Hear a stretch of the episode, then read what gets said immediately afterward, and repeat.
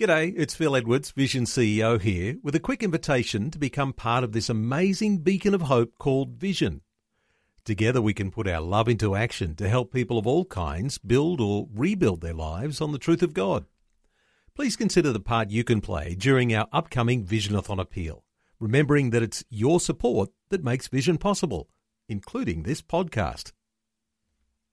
Life, culture, and current events from a biblical perspective. 2020 on Vision. Tuesday does seem to roll around quickly, doesn't it? Again, an opportunity to catch up on breaking news as it's coming out of Israel and the Middle East. And Ron Ross back with us. Hello, Ron. Welcome back to 2020.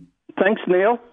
Uh, Ron, you've been monitoring headlines and news as it breaks when it has to do with Jerusalem, with Israel, with the surrounding Middle East. There's been some very significant controversies over this past week uh, to do with the Temple Mount.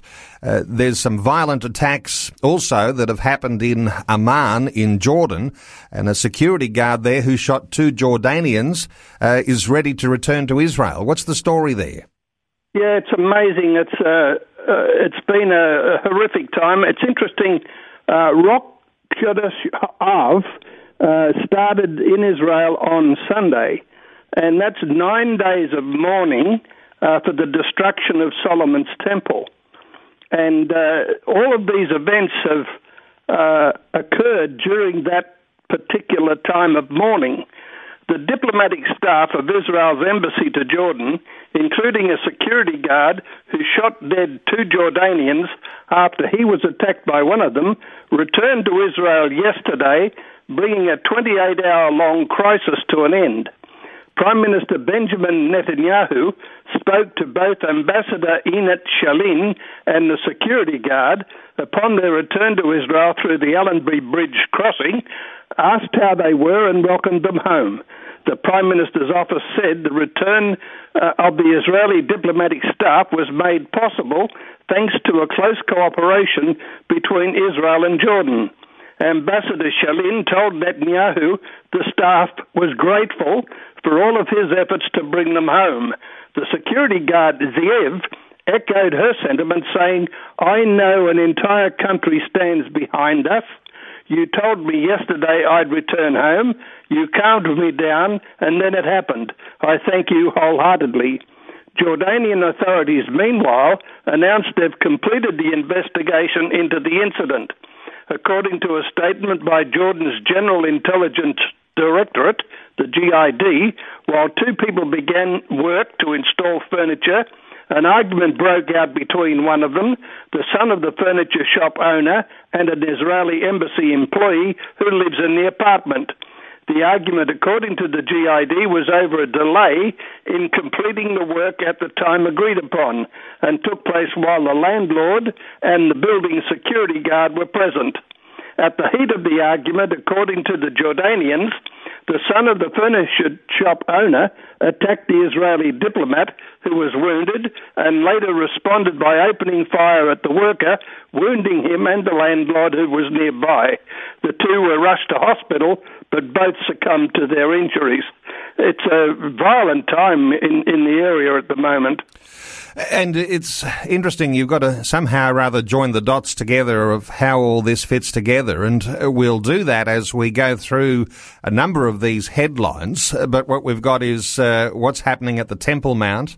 Uh, between Arab Israelis uh, and between the Jews, and also in there the Jordanians. Uh, and this is all linked in together, these uh, outbursts of violence. Uh, now it's got to the point where the Jordanian police are forbidding Jewish tourists to pray, even in their hotel rooms. Uh, what's that headline, Ron? Uh, rabbi Menashe Zalika, the rabbi of the Pardes Katz neighborhood of Bnei Brak, and uh, his fellow Haredi tourists were in Jordan on the occasion of Rosh Chodesh Av. Last Sunday, Jews began nine days of mourning for the destruction of Solomon's temple. Uh, Rabbi Zalika and his tour group found themselves at the centre of a very tense and hostile situation following Sunday's attack in the Israeli embassy compound. Speaking to religious station Radio Kol Chai, Rabbi Zalika reported severe harassment of Jews in Jordan. According to Zalika, Jordanian police have told them that in all of Jordan it is forbidden for Jews to pray. He said, We are not allowed to pray in the morning, no to tefillin, no to talit, nothing. We must not pray even in the hotel. Now, tefillin are very small leather boxes that contain biblical texts and are worn by Jewish men when they pray. The talit is the prayer shawl. Rabbi Zalika went on to say that policemen came into the hotel and were shouting and went wild, saying that in a minute they would take us out of Jordan if we made even a tiny squeak.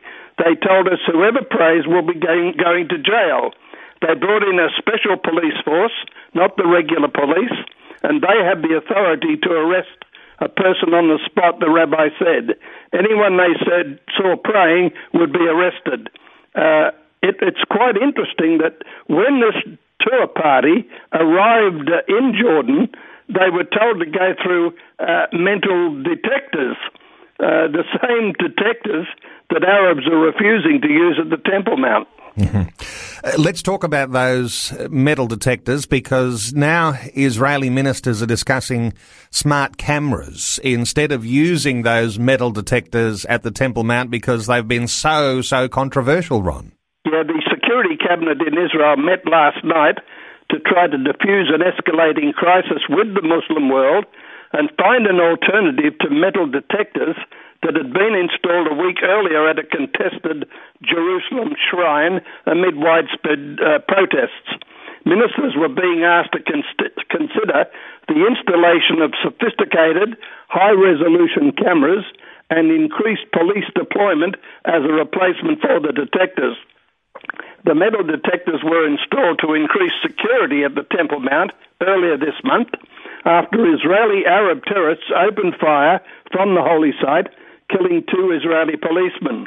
The move incensed the Muslim world, leading to protests and violent clashes between Muslim worshippers and Israeli security forces, in which four Palestinians have been killed over the weekend. In recent days, the Israel police have held a series of meetings with representatives of four leading security companies in Israel and abroad in an effort to find an alternative. Maybe the smart security cameras will solve the problem. And very interesting too when you think of the Temple Mount, because the jurisdiction of that belongs to Jordan, while the police uh, power belongs to Israel. So there's a, it, it's all very complicated too. And now beyond all of that, Ron, uh, in a terror cleanup, Israel has arrested 25 Hamas members. What's that story as it, as it unfolds? Yes, they've arrested 25 members of the Hamas terror group at various locations throughout Judea and Samaria over the weekend, part of their step up counter-terrorism uh, in the wake of escalating tension in the past week. Israel augmented its forces in the Judea Samaria region and placed them on high alert after the terror attack in Halamish on Friday night. I don't know if our listeners uh, saw any details of that, uh, but a family was murdered in their home on Shabbat. It was a uh, brutal attack and one that's uh, really caused emotional shockwaves across Israel. Soldiers have searched the house and measured uh, the home of the terrorist for demolition. Anticipating this, local residents said the family emptied its home of valuables. Later, clashes erupted as residents burned tyres and hurled rocks at Israeli troops who had searched the home. The military says about 50 people attacked troops who fired back with rubber bullets and tear gas. Uh, Israel doesn't take terrorism lightly. No. Uh, let's move on to uh, a slightly different tack here. For the first time, Israel has now described their work, their aid work in Syria. Yeah, they actually held a press conference. Israel made public for the first time the extent of its humanitarian aid to the civilian population living just across the northern border in Syria. It's well documented that Israel has provided emergency medical treatment to Syrian fighters seeking help. as many as 3,000 wounded individuals have made their way to the border and received life saving medical treatment in Israeli hospitals before returning to Syria. There have also been media reports that Israel has provided financial and other support to some of the rebel groups fighting against the army of Syrian President Bashar al Assad in a conflict that started in 2011. The Israeli army opened its storerooms and briefed journalists on the full extent of a humanitarian operation it calls Good Neighbor. As part of the effort, Israel has transferred 360 tons of food, 450,000 litres of gasoline, and 50 tons of clothing to Syria.